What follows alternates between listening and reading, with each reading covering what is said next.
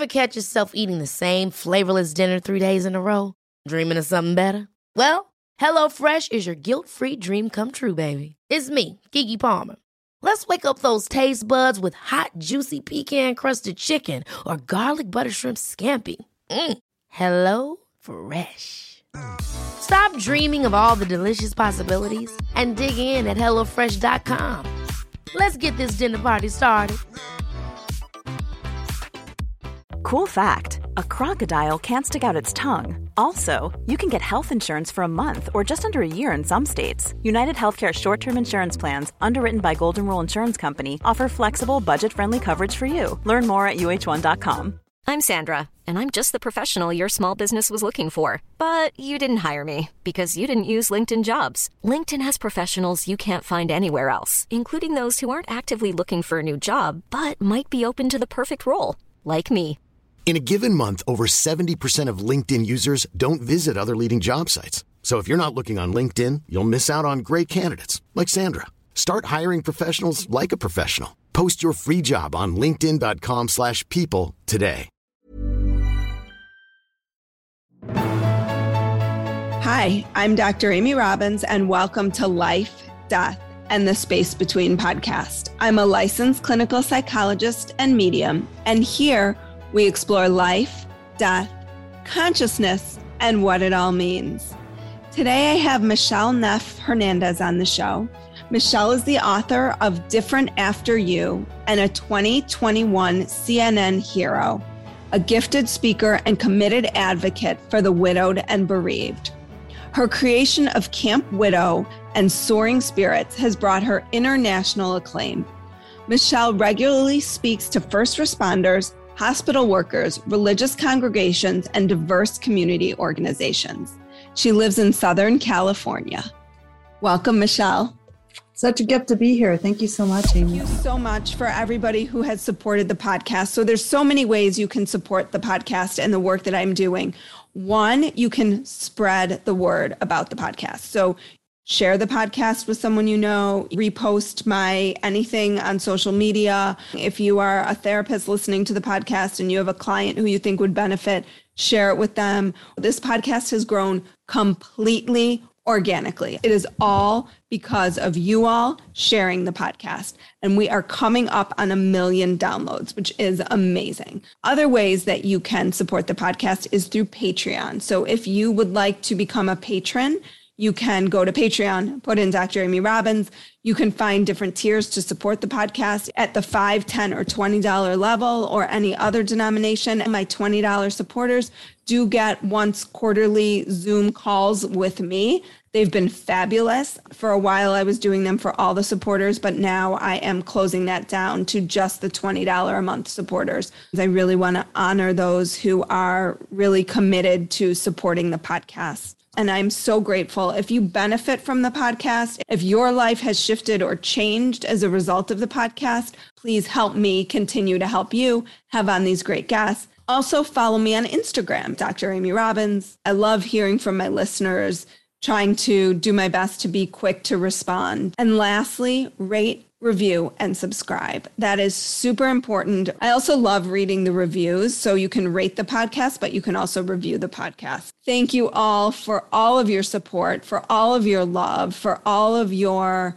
helping to collectively raise the consciousness of this planet. I am so incredibly grateful. So, can you start by telling us your really tragic story of how you became a widow?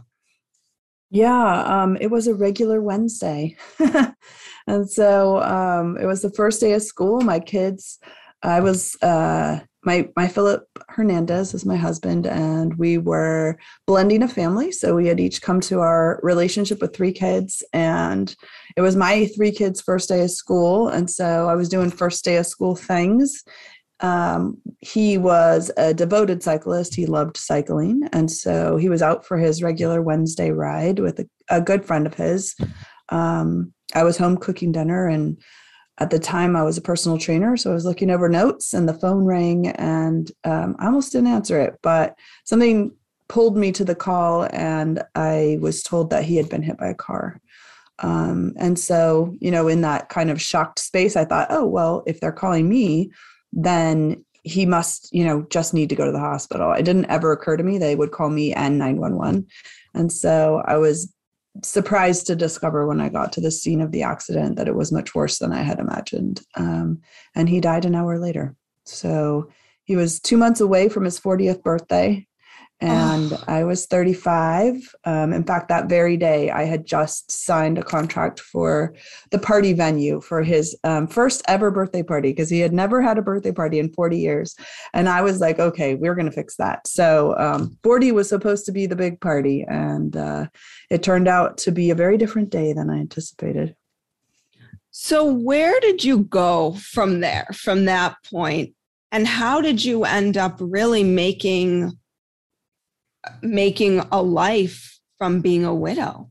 Yeah, at, at which I never would have age. imagined um, for sure. If anyone had told me that five years before I was widowed, I would have thought you were completely crazy.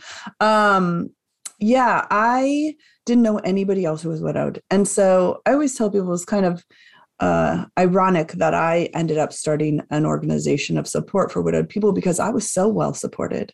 I had a great family, I had great community support, great friends. Um, the only thing I didn't have was any widowed people. And all I wanted, like everything I was doing, people, you know, around me were trying to be supportive and um, thinking, is that normal? and because I didn't know the answer and they didn't know the answer, it felt like, uh, you know, nobody knew what was normal. And so the only thing I could think of was there's got the only people who know or other people who've done this. And so I went on this kind of quest to find other widowed people with the intention of writing a book. Um, this was 16 years ago now. So I thought I was going to write a book about other people's answers to some practical questions that I, I came up with 50 of them. Here I come with my little recorder into people's homes. Anybody who would say, Yes, I'm widowed and I will talk to you, I went, um, which ended up taking me all over the country uh, in this really weird kind of pattern. And at the end of it all, I realized that the thing that mattered most to me was that every time I sat down with another widowed person, I felt understood in a way that I didn't anywhere else in my life. And that understanding also led to a hopefulness that had been absent for me because nobody knew how to recover from this. And so it led to the kind of next step for me was how do I offer this opportunity to other widowed people? Because really, what it occurred to me was just that we need each other. And if I could somehow set up something where people could come together, mind you, I had no idea what I was doing. I'd never run a nonprofit. I didn't, it wasn't even a fully formed idea. I didn't think I'd run a nonprofit. I thought I would write a book. Um, but and now you did both yeah which is funny because i had long ago given up on the book. I i had decided in my mind that it was just gonna it was always supposed to be the community and the book idea was just a, a way to get there. Um, and had really kind of walked away from the book idea at all thinking i did not have time to both write a book and promote a book and run the organization do all those things. Um, but was convinced otherwise by another widowed friend um, a wonderful woman, Kristine Carlson, who's the widow of Dr. Richard Carlson. You're probably familiar with the Don't Sweat the Small Stuff series. Oh, sure. Um, yeah. So she and I had a conversation about it, and she said, you know, if you can write for one hour a day, you can get this done. And I just thought, ah, I don't know. Um, but the other thing that's really wonderful is that that transformation from so if it were not for that initial goal, Soaring Spirits wouldn't exist because it was the finding of other people that led to the understanding that the community was the really important part. And then, you know, in the full circleness of life, um, the synchronicity was that in building the community, I also built a platform from which I could then convince someone to publish a book. Mm-hmm. And so, you know, it ended up that one needed the other and and actually they both needed each other in ways that I couldn't see at that time. So here we are on the other side of that and Soaring Spirits International is the organization I founded in order to allow people the opportunity to come together in community around the widowed experience specifically and then from that um, I also had the opportunity to meet so many people and to learn so much. And so it, of course, changed the kind of book that I would write. And so, Different After You is really the reflection of my experience from the time my husband died through meeting millions of widowed people. So Soaring Spirits has helped over 4 million widowed people in the last 14 years. Um, again, never my thought. I thought I was going to start out to write a book and then go on living my life, whatever that looked like. Um, instead, as you said, I s- started a world where what I do, you know, both for a living and for a passion and for a, a vocation is, you know, to serve widowed people and to advocate for them globally. Do you find that there is a difference between how someone's loved one passed and how they um, respond to either other widows? Are we using widow as the global term for widow and widower? Is it? It Are- is are supposed to be a genderless word, though Okay. most people use it to mean uh, people who identify as female. We use the word widowed, so that that can cover anybody. Um, but that's a really great question, uh, and the answer is definitely yes. The way that someone's person died absolutely influences everything about how they interact with both the concept of being widowed, the reality of being widowed, and the way that they process their widowhood as they move forward. You know, just as an example, a most recent example of the COVID 19 deaths, there were so many pieces of that death experience that were completely abnormal to even our, you know, grief reticent community that we live in here in the United States. That's a great Um, word, grief reticent. they didn't want anything to do with it if they can avoid it. right. Um, but right. but even here right we do have some traditions and we do have some ritual around death that were just completely unavailable to, to people whose loved one died by covid and so that was yet another evolution of the ways in which you know for them many of them didn't get to say goodbye to their person you know they weren't there at the time of their death. Many of them also were sick themselves. And so when we saw from our widowed community as we began serving the covid-19 widowed community they were also questioning was i in my right mind when i was making these choices for my partner? You know and mm. there's no right answer to that and that's something they will carry for the rest of their life. So of course that means that the way they process their grief is going to include this never being able to understand and know for sure if or when or how their their own illness influenced the way they cared for their person mm. Mhm. and that's just one example suicide survivors homicide survivors people who um, loved one died of brain cancer like there are just so many different ways in which how your person died influences the way you interact with your widowhood ongoing Mhm. Can you talk about you address this in the book about grief brain? Um, Yes. And I just think about as as you were as I was reading it, I was sort of chuckling to myself, thinking, should it should we even change that term to like life major lifestyle life transition Yes. brain or major life event brain? Because I'm right there with a Yeah, wonderful life event. But um, you know, thinking about all these times where our mind is just fogged. yeah So can you talk a little bit about I'm so grateful, Amy, that you said even brought up the the idea that right now, while doing something wonderful, your brain is like complete because really what it is, it's when our brain is over, when we are overwhelmed, our brain wants to protect us. So it's like Ever catch yourself eating the same flavorless dinner three days in a row? Dreaming of something better? Well, HelloFresh is your guilt free dream come true, baby. It's me, Keke Palmer. Let's wake up those taste buds with hot, juicy pecan crusted chicken or garlic butter shrimp scampi. Mm. Hello Fresh. Stop dreaming of all the delicious possibilities and dig in at HelloFresh.com. Let's get this dinner party started. Life is full of what ifs. Some awesome, like what if AI could fold your laundry? And some, well, less awesome, like what if you have unexpected medical costs? United Healthcare can help get you covered with Health Protector Guard fixed indemnity insurance plans. They supplement your primary plan to help you manage out of pocket costs. No deductibles, no enrollment periods, and especially no more what ifs. Visit uh1.com to find the Health Protector Guard plan for you. No more information in here, which means that sometimes, especially when you're grieving or processing something really traumatic, you forget things. You're suddenly unclick things that used to come to you easily. Multitasking becomes nearly impossible. You feel like you're not firing on all cylinders, and that be, that often leads to the question: Is there something wrong with me? Mm-hmm. And because we don't talk a lot about the ways that our body protects us from overload, and that really is what grief brain, trauma brain, you know, big event pregnancy brain, brain, yeah, right? all we of talk that, about it right? in that way. There is a there is a physiological element to it of course but there's also this this way of our brain protecting us from emotional overload and especially in those early days of a grief or trauma when you still can't believe what happened and this happens I, I also want to just mention this is a this is a reality for any person who has a loved one die. It isn't just for sudden deaths because a lot of times we think it is. If somebody is preparing for a long time, of course they're not going to be shocked. But there is still an element. Um, one of my dear friends said it best. Her husband was dying of ALS.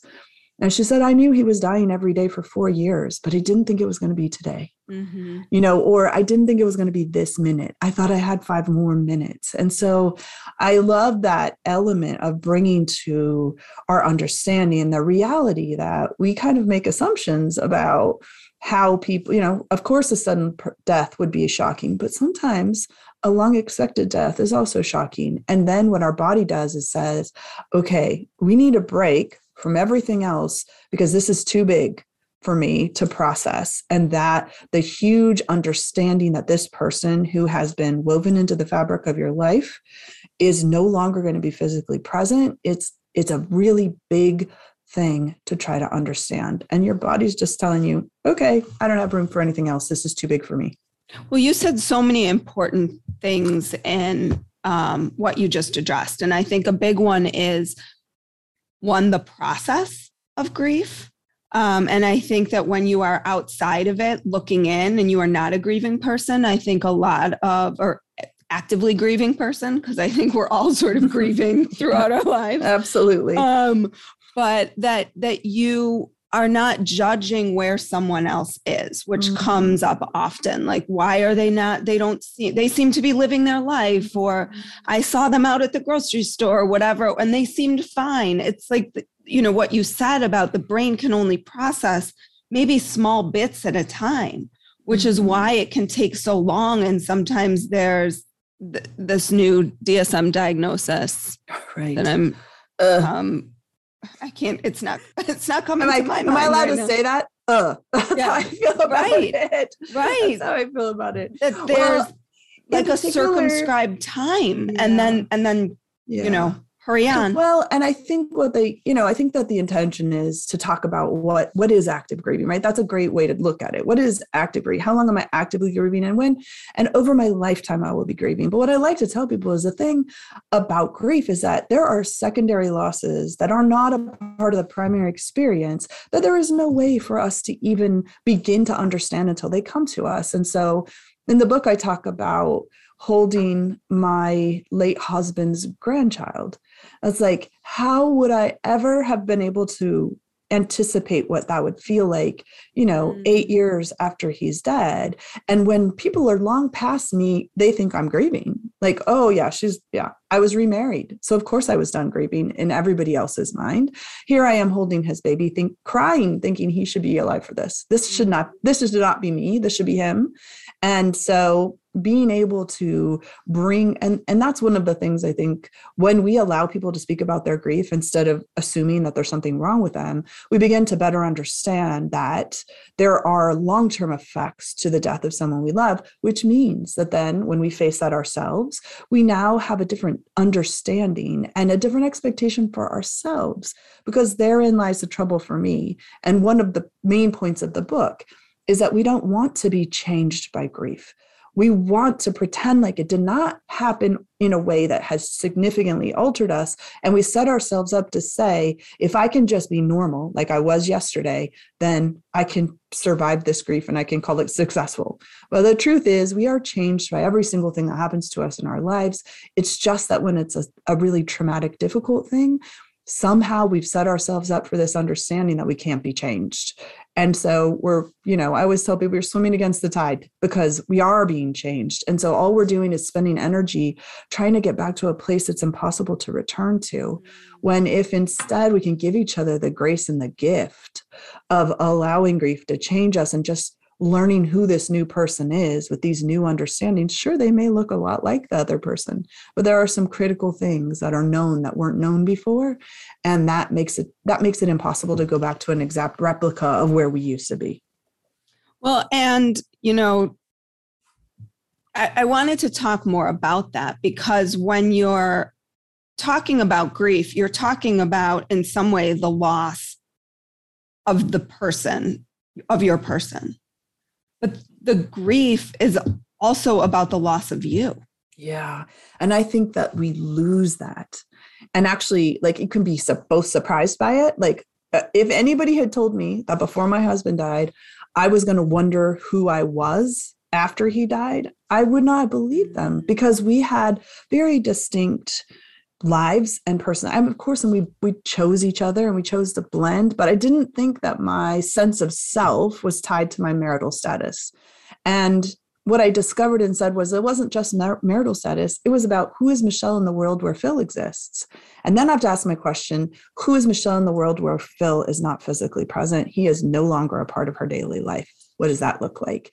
And that was so surprising to me. Mm-hmm. and i think we underestimate as grieving people, specifically for those who are widowed, this is your partner, right? The person that you share all of your different pieces of your life with. But I think it's also true when a parent dies, when a sibling dies, when a friend dies. Like we have to, every time a critical person in our life is no longer going to be physically present, we have to reimagine who we are because that person, that role they played in our life is no longer being played in the same way and we have to adapt. And that adaptation is an ongoing life experience. It's not a short term, let's grieve for six months and then be stamped done kind of experience. mm Hi, everybody. I have a new offering that a few of you have taken advantage of so far, and it is a spiritual consultation. So, so many of you had reached out to me with like questions or wanting to know how to open up more, wanting to know, you know what you should do in this area of your life or that area of your life that i thought i would just try to offer a new way to connect with me. So these are spiritual consultations. They can be 30 minutes an hour an hour and a half and in that time, we talk about kind of what questions you have, whether it's about opening up more spiritually, whether it's about something in your life. And we really kind of come to an understanding and a conclusion about what the next steps you need to take to achieve that are. Again, this is new to me. I've done a few of them. They are phenomenal. I am so enjoying them. It is not a therapy session. Be clear, it is not a therapy session. It is not a medium reading. It is somewhere in between. So it is using we we incorporate meditation and intuition and um, manifestation and intention and all of this in like a very brief period of time. But it has been extremely powerful and the people that I, I believe that have done it have walked away feeling like they really had something tangible that they could carry with them and um, help them move their life forward. So if this is something you're interested in, please reach out to me. I don't have a lot of um, spots for them, so I'm only doing maybe one or two a month but um, really keeping a wait list for those who are interested. So you can find that on my website if you want to dramyrobbins.com and you can go on there and click on spiritual consultation and I will get you scheduled. It might be a month or two out, but I am am trying to get everybody who's interested in. So go ahead and check that out. If you have any questions, just email me about it through the website as well. How can those of us who are not widowed be supports to those who are? Like, what is the best way to be? Is there a best I way? I don't this. even love. Yeah, I think that the thing is being willing to get to know the new person. Because mm-hmm. here's here's what I hear a lot of times from widowed people. My family and friends just want me to go back to how I used to be. They want to know when I'm going to be that person again. Mm-hmm. That was actually the critical question that came to me that was the cause of the workshop which became this book because a widowed person said to me with like tears just flowing down her face. when can I tell my family I'm going to be myself again? And I remember thinking, just as I'm about to say the words, like, I'm so sorry to have to tell you this, but it's never, never. That's the answer. You are never going to be that version of yourself. But if your friends and family are willing to get to know this new person, I am going to bet that they are going to be equally enamored with you and potentially even more so because of what you lived because of what you now know because of the perspective you're bringing. Doesn't mean that you're always going to be sad and not able to be the funny person you used to be. No but you need time to come back to that or to rediscover what that looks like for your new person. You probably have a different flavor to your jokes. You have a different a different side that includes lightheartedness that has a bittersweetness to it Mm-hmm. Um, and I think that that's the trouble is that when the people around a widowed person are like, okay, I'm hoping that pretty soon fill in the blank person is going to be more familiar to me. I encourage you to try to show up for your person without an expectation of how long they're going to grieve or how they're going to grieve, which for the record does not mean that if you're concerned about them, you can't say so you can gently say, I'm worried about you. Like, I don't want to set up a world where you feel like you can't say something to a widowed person in your life that you love and know well. And you think to yourself, so I say know well because that's a caveat that I think is important. Sometimes when you're a widowed person, the person at the grocery store who only met you once is feels really happy to come up to you and say, sweetie, nobody's going to like you if you can't get that sad look off your face. And so you see that's addressed in the book as well under the fishbowl kind of topic, which mm-hmm. is how mm-hmm. do I take in all of this feedback that people are giving me? But if you are a person who is intrinsic to someone's life and you're concerned about them as a person who loves them, I feel it's your responsibility to say so. That said, it's also an opportunity to get to know who this person is becoming, knowing that it's going to take some time to become. Can you can you dig in a little bit more to this fishbowl um, concept because I would imagine that when you lose someone, in any way, but certainly like these tragic, younger, I call them um, like out of order yeah. events, right? Yeah. Like if you lose a partner when you're 90, yeah that that looks different to the mm-hmm. outside world than mm-hmm. if you're 35 Right. And especially if you're in a community, a tight knit community, a community where lots of people know each other, you know, what does that feel like? What did that feel like for you? And what do we do about that? Because there is sort of like a point and stare kind of. there really is.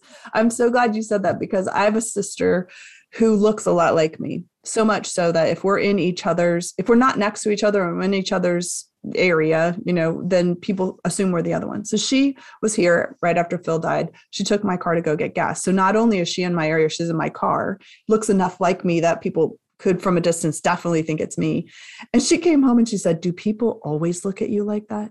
And I was like, What a validating experience to my world, my friend. Right. She was like, It was awful. And I was like, Yes, they always look at me like that. And for the record, I understand that people are they're they're hurting. You know, my husband was very popular in our city. He was a track coach that tracked tracked coached lots of track kids. So there were parents, there were other coaches, mm-hmm. there were community members. Like people were missing him. I totally get that. And I understand too that we sometimes can't control how our face looks because we are horrified, we are sad, we are feeling bad. So but what that creates, what I like to tell people is that creates a bubble where I exist in the space where everyone's just looking at me. And and the the further away the people back up from me, the more space there is between me and you. And now I'm just in a bubble by myself. Mm. And it happens so frequently when people don't know what to say. So they don't know what to say. So they don't say anything. And then not saying anything is a is a backward step for me and then another backward step but they're still got their eyes on me so i felt very much like a fish in a fishbowl but then there's the flip side of it which is like i said someone at a grocery store telling me that if i didn't wipe that sad look off my face i was never going to get any more friends because this is a person who felt compelled by my tragic story to reach out and tell me how I should live my life, though she knew me not at all, and though I had been widowed for a few months. Mm-hmm. So it it is then true that a lot of times you start getting a lot of feedback. You get feedback from people who really love you and are close to you. You get feedback from people who don't know you at all. You get feedback from everybody in between. And what happened for me was that I got to a place where you just sort of open the doors. Like you feel so alone. It's like, okay, everyone in, everyone come in. Now suddenly it's like a cacophony of like all of this language going on. You're like, okay, too much, too much, everybody out. And now here I am alone. And so it's like, okay, there's got to be a balance between having too much feedback and having no feedback at all. Because mm-hmm. in order, you know, there are people who love and care about us. And in a widowed situation specifically, the person you would usually bounce things off of, right? Your sounding board is no longer available. So now what? If I kick everybody out of my life, I have no sounding board and it's me, myself, and I making all the decisions.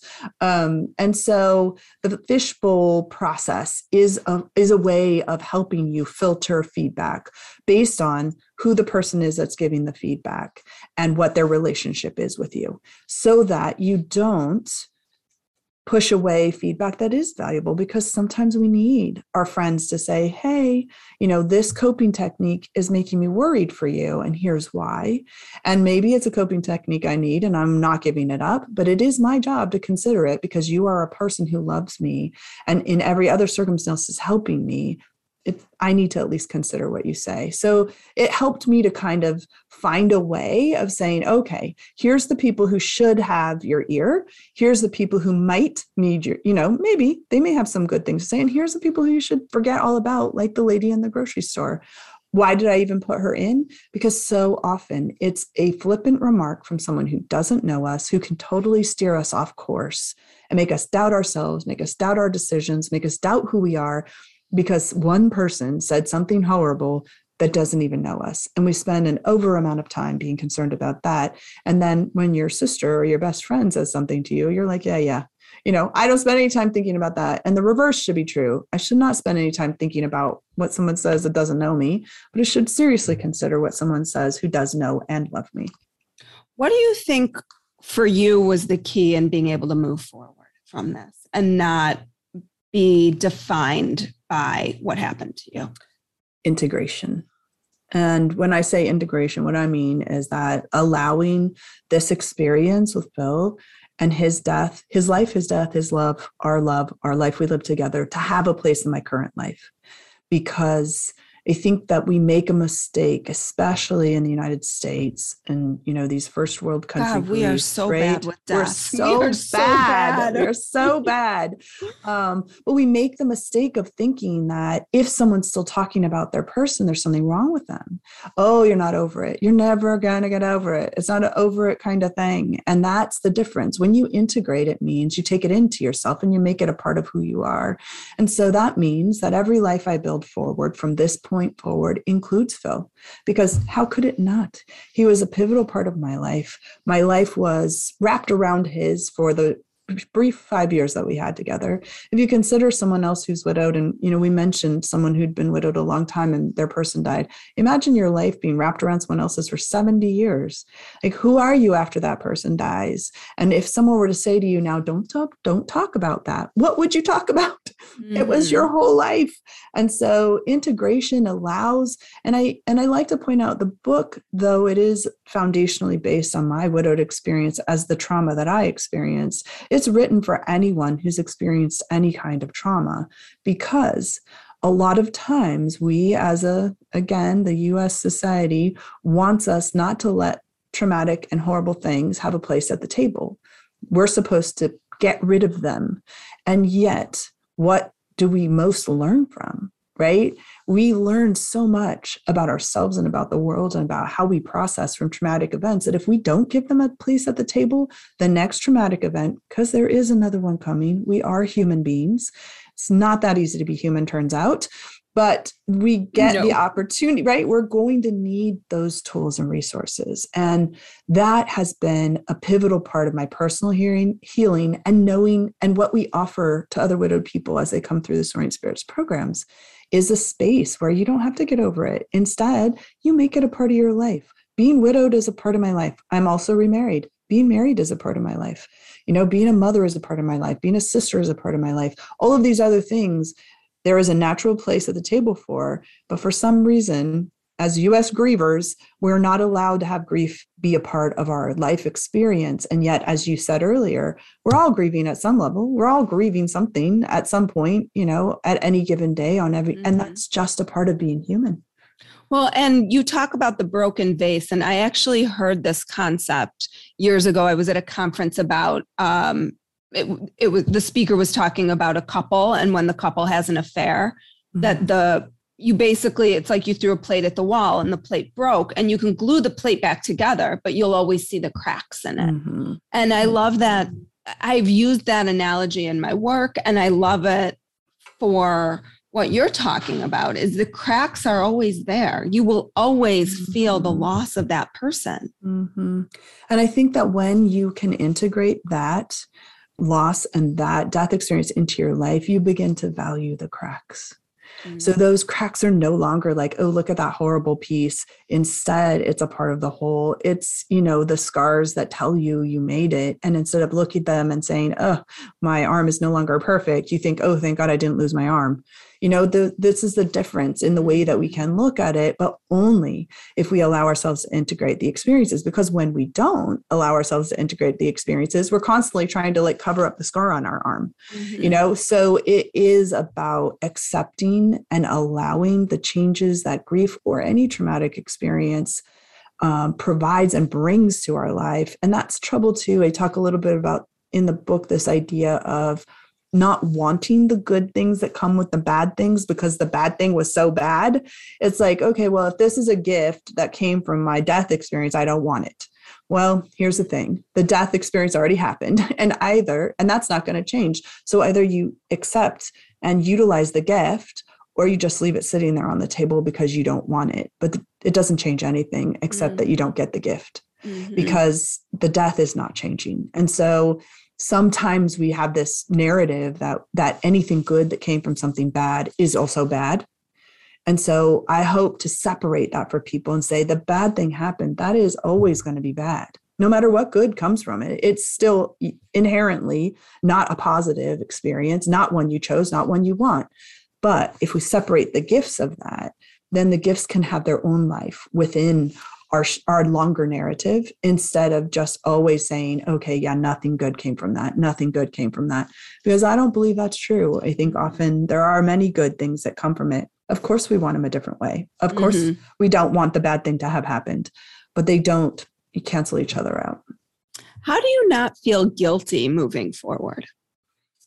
I think everybody i've ever met struggles with some level of you know Oh, I I'll use the word guilt because I think that that there is a, a, significant amount of that, but I think there's also underneath guilt can also be regret, just a regret that you know the person that died didn't get to meet the person you are today, or that the person that died didn't get to do the things that you're doing. And so sometimes it's not even that I feel bad about it so much as I'm just sad for them that they don't get this and that we didn't get that together. So I think sometimes guilt and regret go hand in hand. Um, and I think at the end of the day, for me, it's a process through which we each need a step right? And and it will look different for everyone. So let's go back to our covid-19 widowed people. Many of them have expressed this sense of guilt. One maybe because they survived and their person didn't. Two because they are not certain about the choices that they made and they feel guilty about the choices they made while making the best choice they could possibly have made in the moment with what they had available to them. And so it is a process that we each have to make our way through. And depending on your level of guilt and depending on your level of regret you may need help with that.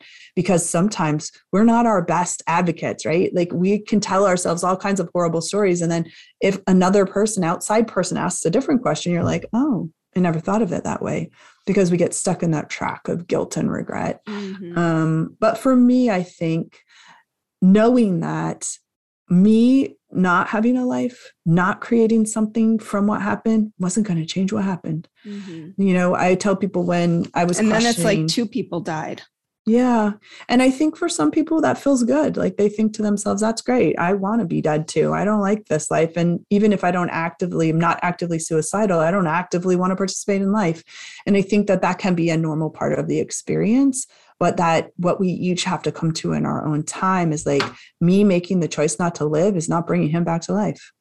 Mm-hmm. And that is always going to be true. And so every day that I am unable to choose life for myself, and by that I mean a full and meaningful life, mm-hmm. is another day that I've lost of my chance of having a full and meaningful life for myself. And sometimes that's just a part of the deal. Sometimes I need those lost days. It's kind of like a snow day or a rain day. Mm-hmm. Here in California, you know, if it rains, everybody goes, everybody has to stay home because we can't right. drive in the rain. Um, but it is an interesting you know process for each person and i think it's so unique depending on how guilty you feel what kind of regret you have what you need. But i, I just continue to point out that me not living didn't bring him back to life mm-hmm. and that just meant that i was the only one being robbed. He's certainly not being robbed. Um, it's it's just me and the people around me who will benefit from me engaging and being an active part of a life a couple of times you said non-physical body or in yeah. a physical body. Yeah. What do you what do you believe happens when we die? I believe that we have the opportunity to have an ongoing connection with people who have died and that um, looks different for everyone based on their belief system and and also in part sometimes their willingness you know mm-hmm. um, i count myself in that category from the the standpoint of i I talk to Phil all the time. Uh, my dad recently died. I talk to my dad all the time. Like I I feel like we are less if we do not allow the people who have died to continue to be a part of our lives and that we can access their voices in, in a bunch of different ways based on our personal beliefs and our comfort level um, for me, it has been a continual conversation. I never stop talking to him. Um, mm-hmm. sometimes out loud, sometimes in my head. Sometimes I hear his voice. You know, in in a moment where I know he would think this was funny or this was a you know a hard thing or you know just just looking for a continued connection. And I have to say that I think that's one of the ways that we can support ourselves as we grieve. And that my definition of an ongoing connection with our person is super broad. And that could be anything from writing them a letter to continuing to have a pictures out, you know, just not trying to cut them off of our lives and act as if they did not exist or that they don't still influence us because everybody we love influences us whether or they're alive or dead and being able to allow that and find ways that work for you, that are comfortable for you to continue that connection with your loved one is one of the best ways I know to integrate the loss into your life. They're not physically present, which means they're not coming in the door. They're not going to come to the graduation. They're not here to wish you a happy Mother's Day or for you to wish them a happy Mother's Day. But you do have the opportunity to continue to maintain a connection with them. And in doing so, not have lost them entirely. Wow, this was a great interview. Um, if people are interested in learning more about you and your work, can you tell us exactly where we can find you? Yeah, I would love to share for anybody who is a widowed person and looking for support. You can find Soaring Spirits International at soaringspirits.org um, all things program related and how we build communities for widowed people and research based programs to support people as they build a new life can be found there. And then if you want to interact about the book or talk to me about a different type of experience, another kind of traumatic experience that you feel the book can can be a support to you you can find my website micheleneffhernandez.com and my mom liked the french spelling of michele so it only has one o Well, thank you, Michele, so much for your time today. The book is Different After You. It is a wonderful guide. It's an easy read, it's a quick read. So um, I highly recommend it. So thank you so much, Michele. Oh, it's a joy. Thank you so much, Amy. Thanks so much. Like what you heard today and want to hear more? Wondering what comes next and what it all means? Head over to Apple Podcast, Spotify, Stitcher, Google Play, or anywhere you get your podcasts and hit subscribe. Also, if you could take a minute to rate and review my podcast, I would really appreciate it. Stay tuned as we continue to explore life, death, and the space between.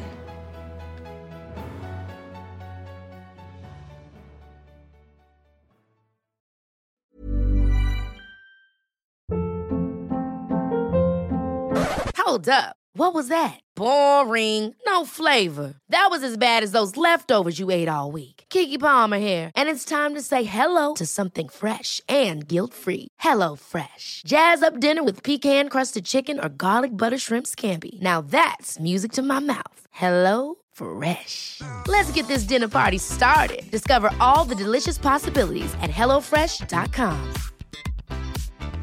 Planning for your next trip? Elevate your travel style with Quince. Quince has all the jet setting essentials you'll want for your next getaway, like European linen, premium luggage options, buttery soft Italian leather bags, and so much more. And is all priced at 50 to 80% less than similar brands. Plus, Quince only works with factories that use safe and ethical manufacturing practices. Pack your bags with high-quality essentials you'll be wearing for vacations to come with Quince. Go to quince.com/pack for free shipping and 365-day returns. Imagine the softest sheets you've ever felt. Now imagine them getting even softer over time. That's what you'll feel with Boll and Branch's organic cotton sheets. In a recent customer survey, 96% replied that Bowl and Branch sheets get softer with every wash. Start getting your best night's sleep in these sheets that get softer and softer for years to come. Try their sheets with a 30-night guarantee. Plus, get 15% off your first order at bollandbranch.com. Code BUTTERY. Exclusions apply. See site for details.